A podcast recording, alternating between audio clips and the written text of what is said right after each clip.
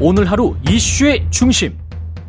당신의 아침을 책임지는 직격 인터뷰. 여러분은 지금 KBS 1라디오 최경영의 최강 시사와 함께하고 계십니다.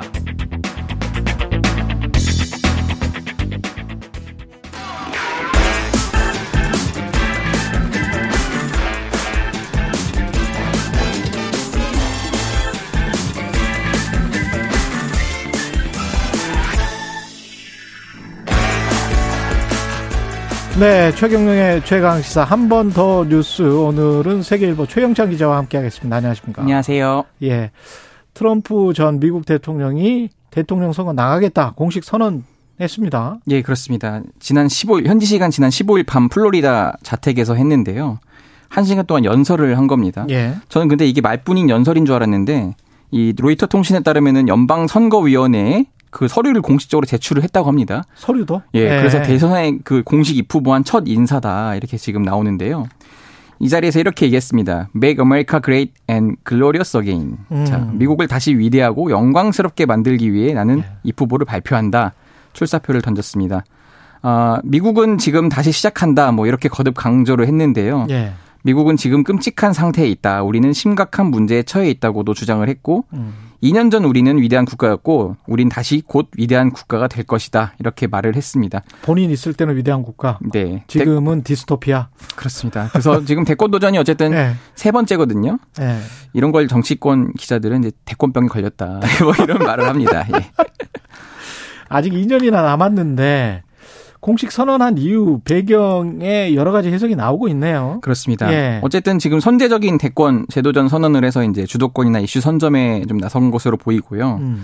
지난 8일에 중간 선거에서 공화당이 상원 탈환에 실패를 했잖아요. 그렇죠. 그에 대한 지금 책임론이 있는데 그걸 좀 음. 탈피하려는 것 아니냐 이런 말도 나오고 의회 난입 사태 개입 의혹도 있고 백악관 기밀 서류 반출 의혹도 받고 있잖아요. 그렇죠. 이런 의혹들을 모두 정면 돌파하겠다 이런 시도로도 풀이되고요. 어쨌든 지금 근데 트럼프 전 대통령이 이렇게 출마를 발표하면서 전면에 나선 게 공화당의 음. 악재 아니냐 뭐 이런 우려가 적지 않은 만큼 공화당 내분도 격화할 전망으로 보입니다.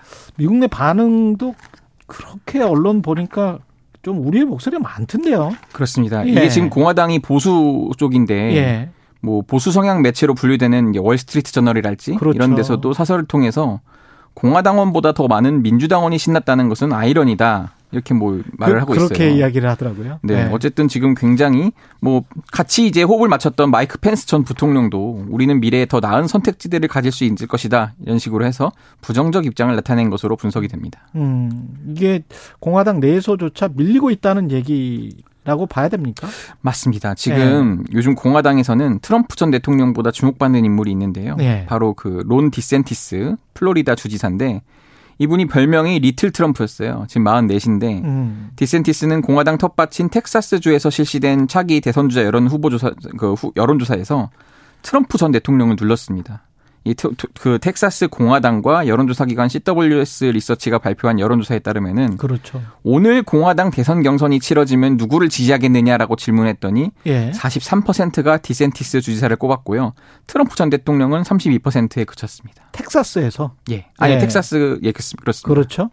플로리다 주지사인데 플로리다가 또 그 이민온 그 라틴 아메리카 계열 사람들이 많단 말이죠. 예. 거기에서 이긴 거를 보면 전통적으로 이제 라틴 계열 쪽은 아무래도 좀 공화당이 약하잖아요. 예. 상당히 강력한 경쟁자가 되겠습니다. 이 사람이. 바람을 타면은 예. 예, 승산이 있어 보입니다. 예, 승산이 상당히 있어 보이고 손흥민 소식 그나마 조금 월드컵을 볼만하게 되는 건가요? 그렇게 보이는데요. 예. 지금 어제 처음 대표팀 훈련에 합류를 했습니다. 음. 소속팀 토트넘에서 제작한 검정색 마스크를 쓰고 훈련에 합류를 했는데요. 예. 그러니까 지난 2일 경기에서 눈주위뼈 네곳을 굴정 굴절 아, 골절 당해서 이 4일 수술을 했는데요. 어제 이제 마스크를 쓰고 공개 훈련에 처음 나선 겁니다. 여기 딱 얼굴 위쪽 코까지 가렸습니다. 예. 그래서 이제 다크나이트의 배트맨을 연상케 했는데요. 우리 옛날에 그 김태형 선수가 그러지 않았었어요? 김태형 선수는 조금 더 밑에까지 가렸습니다. 더 밑에까지. 가렸었나? 그래서 예. 이제 딱 여기 코선까지였습니다. 아, 어쨌든 그 뭐 측면에는 흰색으로 손흥민의 등번호인 7 숫자도 새겨져 있었고요. 예. 훈련 초반에는 마스크 쓰, 끈을 재조정하면서 좀 낯설어 했는데 적응 후에 무난하게 훈련을 소화했습니다. 음. 뭐 카타르의 현지에서도 굉장히 열광적이었을 것 같습니다. 훈련 합류하고 그러니까. 그렇습니다. 아무래도 예. 좀 고무적인데요. 음. 지금 그래서 다들 어제 기자회견도 main이 확실히 손흥민 선수였습니다. 그렇죠. 예. 그래서 마스크가 생각보다 너무 편하고 가벼워서 놀랐다라고 어. 하는데 이게 카본 재질이라고 합니다. 가볍고 되게 단단하고요.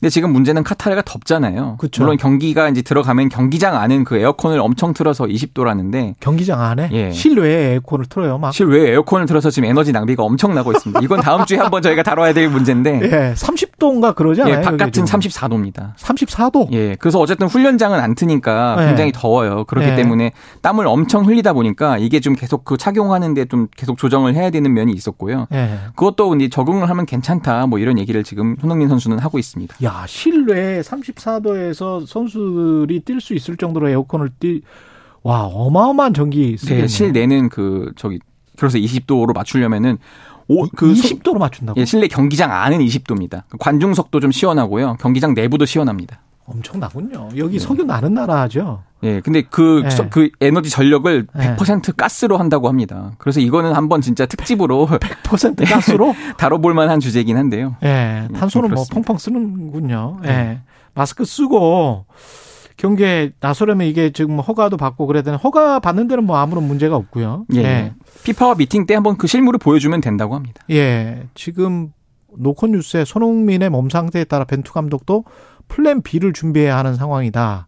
아직까지는 플랜 B에 대한 언급이 없지만 황의조, 이강인, 정우영 아, 믿을 수 있을까요? 아, 플랜 B라고 하지만 네. 그래도 손흥민 선수는 무조건 다 선발로 계속 뛰어왔기 때문에 그렇죠. 마땅한 플랜 B가 없을 거고요. 손흥민 선수가 또몸 상태가 좀 어렵더라도 본인이 네. 근데 주장이기 때문에 나서서 더 뛰고 싶다고 하지 않겠나 싶습니다. 최영창 기자는 몇승 몇패 또는 뭐몇 패만 혹시 생각하는 거 아니죠? 아, 저는 생각보다 네. 1승을 할 수도 있겠다고 지금 전망하는데요. 왜냐면은 포르투갈이 같은 조인데 지금 포르투갈이 호날두 선수가 막 훈련 불참하고 내분이 아, 일어났습니다. 아. 팀 분위기가 상당히 안 좋다는 게 있어서 이게 월드컵 예 그런 분위기가 굉장히 중요한데 어쨌든 그런 데서 우리한테 호재다 이렇게 평가하고 싶습니다. 세계일보 최영찬 기자였습니다. 고맙습니다. 감사합니다.